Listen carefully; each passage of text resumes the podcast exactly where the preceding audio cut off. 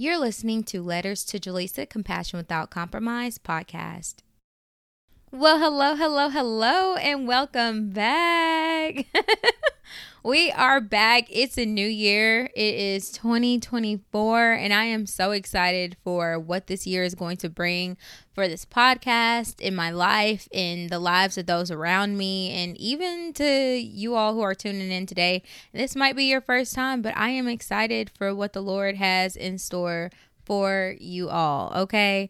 It's going to be a great year. I say that this is the year of action. It's got to be. Like, don't talk about it, be about it. And that's exactly what this episode is even about. But before I even get into it, I just want to thank you all so much for still tuning in. Even after me being gone for as long as I've been gone, I just want to thank you so much for coming back and replaying it and sharing it and just being great supporters overall. Like, I really do appreciate it from the bottom of my heart. Thank you, thank you, thank you, thank you. But without further ado, let's get into episode number thirteen.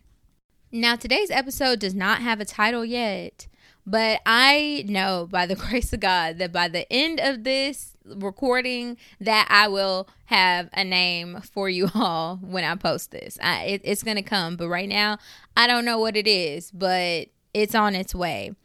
What I do know is, oh my goodness, like I have, this is a transparent moment. I've really been struggling with my words, what comes out of my mouth, how how I allow my faith to be shown through my actions. Like, how can I sit here and and preach to other people, minister to other people the grace of God, God's mercy, and just the blessings that I received over the years and continue to receive every day that I wake up, yet there's still a part of me that is experiencing fear, like fear of failure, um, fear of putting myself out there to be judged, fear of putting myself out there to be compared. And of course, we all know that comparison is a thief of joy. And I don't want my joy to be taken away, but something that I have to realize and that I want everyone else out there to realize is that fear is something that you create. Everyone does not have the same fear. Some people are not afraid to die. Some people are not afraid of spiders. Some people are not afraid of dogs. Yet there are still people who are afraid of dogs, who are afraid of death, who are afraid of heights, who are afraid of all of these different things, but it's because fear was something that you created for yourself. Whatever you are fearful of is something that you have created that relationship with, right? But the thing that we forget is how fearful you could be if you're not careful with what comes out of your mouth. Like, we just be tossing words in and out of here, just left and right. Words, boom, boom, boom, boom, boom. Do you, it's like, do you ever take the moment to think about what it is that is coming out of your mouth and how powerful the things that are coming out of your mouth are? If I sit here today and say, oh my goodness, like, I'm afraid of cats. Cats are scary. Like, I don't trust cats. When I encounter a cat, you better believe that's how I'm going to act. But I told myself last year, um, I don't remember when, it had to be sometime in early December. I said, you know what? No, not even December. I think this was maybe even late November. But I, I told myself, I said, you know what? I'm no longer going to be scared of cats. Like, I don't fear cats. No, there's no, I'm not, I'm not doing that. Because there are people out here who have cats in their house and they're not afraid. So I'm just creating this fear out of nowhere. But I have to I have to speak to my fear is what I was having to realize. Like, there really is power in my tongue. And if I tell myself I'm not scared, if I tell myself that I'm going to be fine, if I continue to move as if I know that God's got me, then that's what the relationship now is going to be like when I am faced with whatever it is that I'm afraid of. So, long story short, I have been in close vicinities with cats over the last few months, and I can now be around a cat, pet a cat, play with a cat, and there's no fear in my heart or in my mind associated to that creature anymore, because I spoke to the fear. I said, you know what, God, I'm no longer going to be afraid anymore. That's that's not a thing. And that's what I want it to be like with every other thing that I might be fearful of. It's not always a tangible thing that you're afraid of. Some people are afraid of what the future has in store, but oh my God and me, I am not afraid of what it is that God has in store for me, because I know that it's going to be for the best.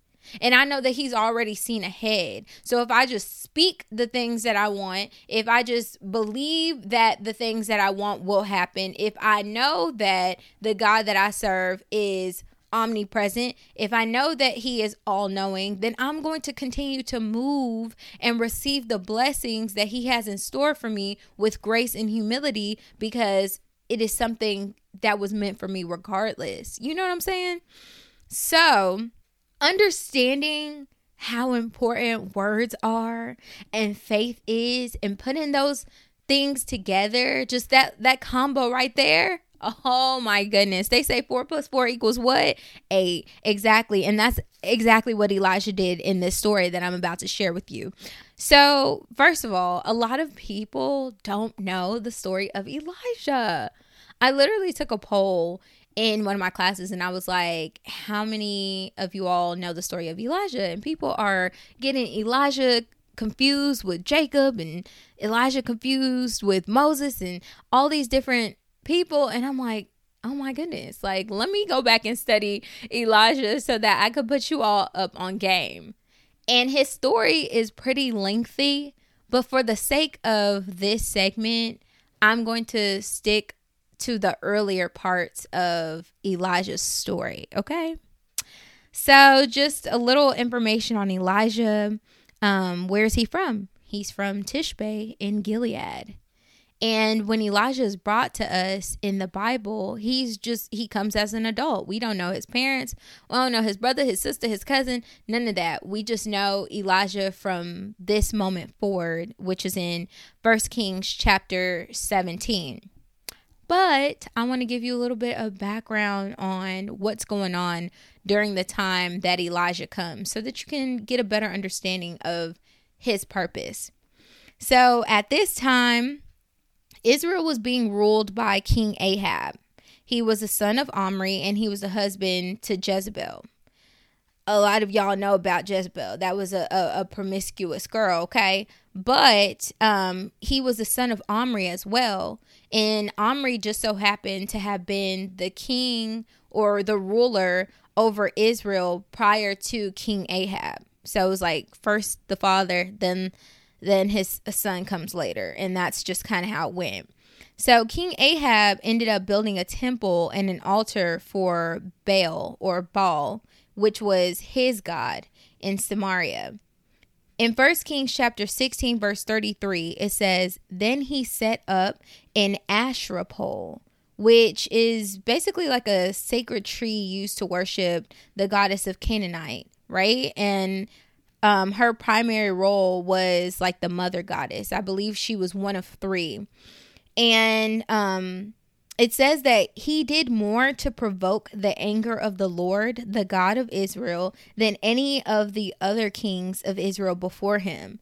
So just know that King Ahab, when he came, he came to destruct, okay? He came to corrupt and destruct, and that's exactly what God did not like. He was so displeased with this man. He was like, you know what? I'm finna bring somebody into your life to shake some things up. And that's exactly what ended up happening. So in First Kings chapter seventeen, Elijah tells King Ahab that as long as the God he serves lives, there won't be a hint of any rain for the next few days until he says so. And he says, until I give word. So Elijah already knows that there's power in his tongue, but how does he know that? And why is he so confident in being able to say, you know what, y'all not going to have a lick of rain until I say so? It's because he heard from God. When you're moving with God and you know that it's him who's speaking, there isn't any fear. You don't have fear when you know what's promised, and you don't have fear when you know which direction to go because you're actually being obedient to the word of God. So Elijah is told by God to do a few things. He says, one, go east and hide by Cherith Brook, near where it enters the Jordan River. Then the second thing he tells him to do is drink from the Cherith Brook and eat what the ravens bring, because he, God, has commanded them to bring food. Now, if this was me today, I ain't even gonna lie to you. I, first of all, you're already, I already know that there's not gonna be any rain for a long time, and you telling me to drink from this Jordan River. Okay. And now you're telling me that there are going to be some ravens that are going to bring me food. Like, I don't know. There's there's so many distractions in the world this like these days that if you were to hear an instruction like that from God, questioning whether or not that is possible is very tempting. But it doesn't say that Elijah questioned how he was going to get his food, where he was going to get his source of water. None of that. It's just God told him to do this. He said, go hide out this way, go do this. And that's what he did. He believed that it was going to happen because he heard from God. And so that's, that's just how Elijah moved. And that's something that, oh, goodness gracious, that is just something that I love so much about Elijah and in this story in particular. So, moving along, it says, as he's camping, right, the ravens brought him meat and bread in the morning and in the evening. So my man's was stocked up, okay? But since there wasn't any rain due to his prior speech to King Ahab, the brook dried up and he didn't have a source of water from it anymore. So what does God do? God says, you know what? Elijah, go to Zarephath, okay? You're going to go there. You're going to live there. It's a small little village near the city of Sidon. And that's where you're going to go. While you're there, there will be a widow that I, God, have, has instructed to feed you. Okay. So God is already laying it out, giving this man instructions. All he has to do is follow suit. All he has to do is follow through. So when he gets there, he sees a widow gathering sticks. So he asks her for a cup of water.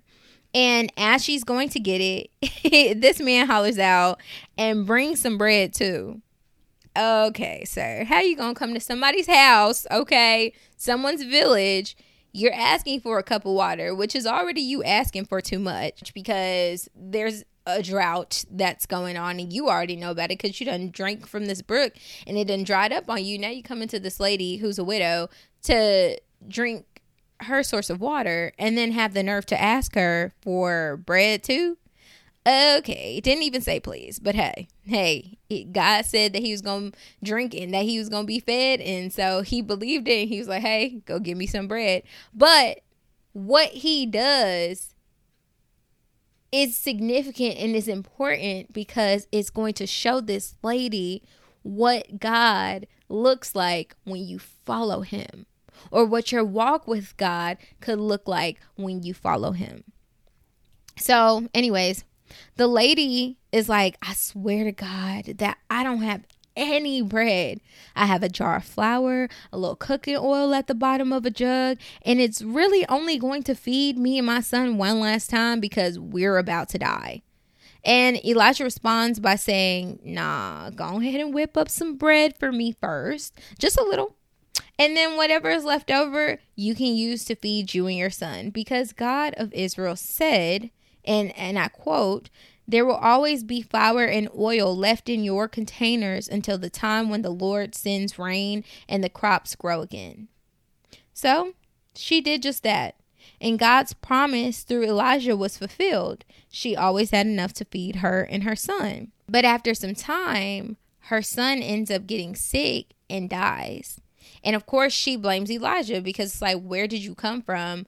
Why are you even here? Like, we was gonna die, but we was doing good, and now all of a sudden he my son dies. Like, you're crazy. Basically, she felt like he might have come to point out her sins and to kill her son. Like, he had some sort of hidden agenda.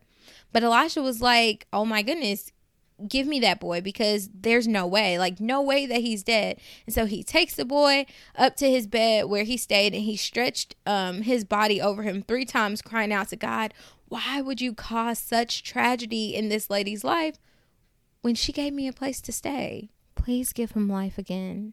And so God heard Elijah. And he did just that. So Elijah takes the boy back downstairs alive. And the widow said, now I know for sure that you are a man of God and that the Lord truly speaks through you. Don't speak about the problem. Speak to the problem. When Elijah saw that there was a problem, what did he do? He spoke to it. When Elijah saw that there was a problem, what did he do? He went to God about it. When Elijah saw that there was a problem, he did not panic. He did what he knew he could in that time, which was pray, which was be obedient. In Mark chapter eleven, verse twenty-four, it says, I tell you, you can pray for anything, and if you believe it, it will be yours. Hello? It will be yours. In Second Corinthians chapter four, verse eighteen, in the New Living Translation, you know, my bestie, it says, so we don't look at the troubles we can see now. Rather, we fix our gaze on things that cannot be seen, for the things that we see now will soon be gone, but the things we cannot see will last forever. What you are going through right now, you better cast those up to the Lord. Give it to the Lord. Let it go. Let go and let God. I've been listening to that song too every morning. Let go and let God. Because if I if I harbor on the things that I'm going through right now, I'm going to miss sight of the opportunities that are around me that I could be focusing more on, because I cannot change what has already happened. Is what I'm getting from this. It says the things that we see now will soon be gone, but the things we cannot see will last forever. The future is infinite. Like, yes, we die, but so long as you are going to heaven, you're going to live forever. So that future right there, that that that's forever. That that's going on and on and on and on, and you can't see that far. But what you are seeing right now, whatever it is that you're going through right now, whatever it is that you're afraid of in this moment, you can change your mind about.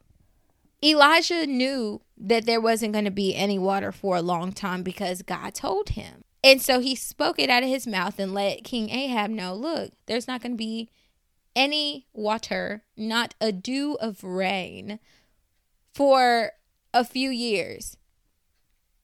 And in that moment, it doesn't say that Elijah freaked out and was like, oh my goodness, what am I going to do?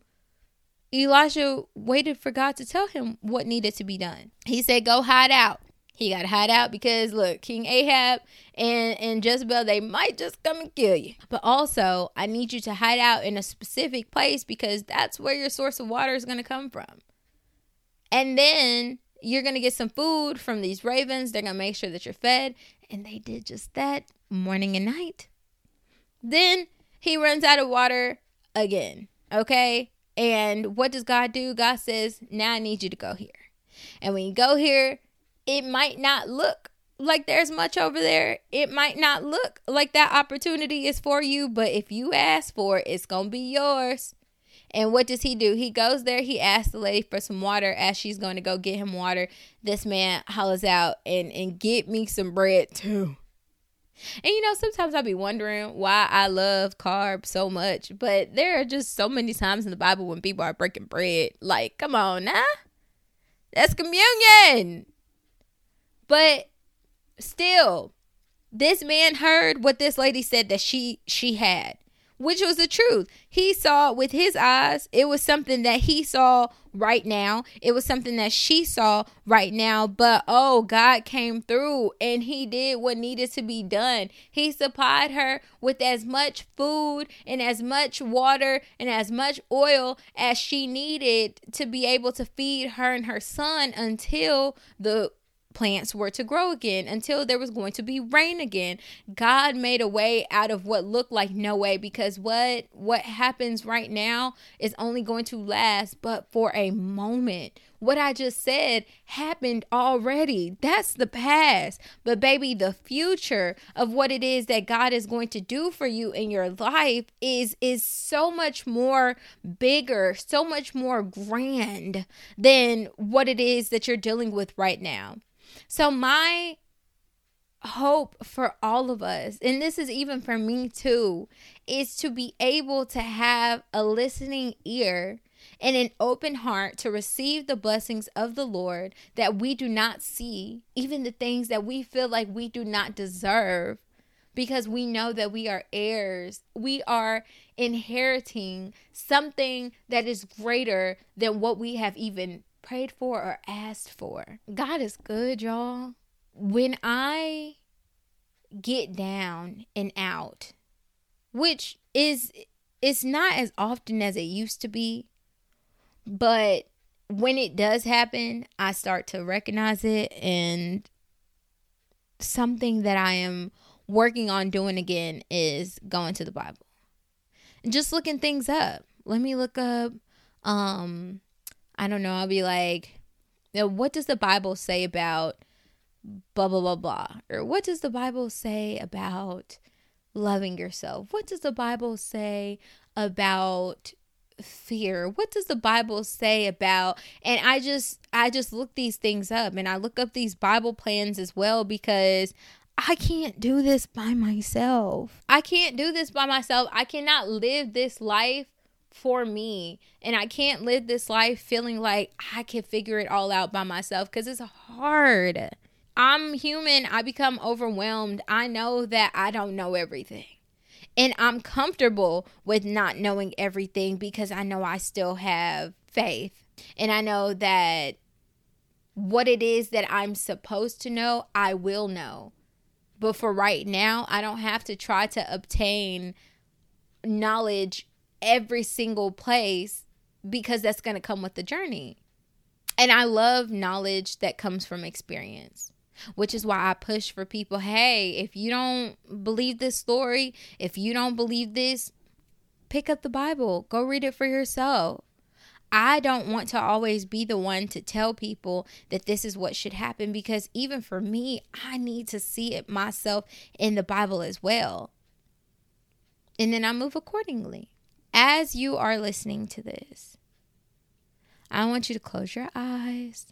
If you're driving, open them back up. But I want you to think about what it is that you are looking for in this new year. Think about it. What do you want?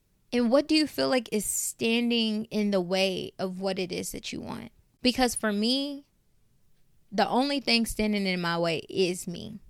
This is the year of the amen. Amen. Meaning, so be it. That's the period. That's the signature. That's the stamp. That's the closed envelope. You sealed the deal. Boom, that's yours. It's the year of the so be it. I'm the hill of the Lord. So be it. I am healthy, wealthy, and prosperous in the name of Jesus. So be it. I am fearfully and wonderfully made. So be it. Words are important is the title of today's episode. Words are important. Let's pray. Heavenly Father, thank you so much for waking us up this morning, for giving us a new day to rejoice and be glad in. I pray, dear God, that our words, our words will show how glorious you really are, that our faith will be shown in our actions, that the things that we say will be things of courage, things of, of wisdom, things that come from you, and not things that are meant to put anyone down around us, I pray that you surround us with an army of people who will be prayer warriors in our lives when we forget to do so for ourselves. God, I know that this is the year of action. I declare that this is the year of action. This is the year of so be it. This is the year that we receive the things that we have been fearful to ask for, the things that we need to do, the steps that we need to take in order for us to reach our purposes in life. Dear God, I pray that this year we will be saying amen to it all. Let us be vessels of your word. Let us be the examples in our own lives of what it is that you can do. We give you all the glory, all the honor, all the praise. In your son's name we pray. Amen. This is episode thirteen of Letters to Jelissa, Compassion Without Compromise podcast. If you have any situations or topics you need advice on, or have a Bible story you want to know more about, send a letter to letters to jelissa at gmail dot com. That is letters, T O J E L I S S A, at gmail dot com, and I'll respond on my podcast. Thank you for listening. I'm out.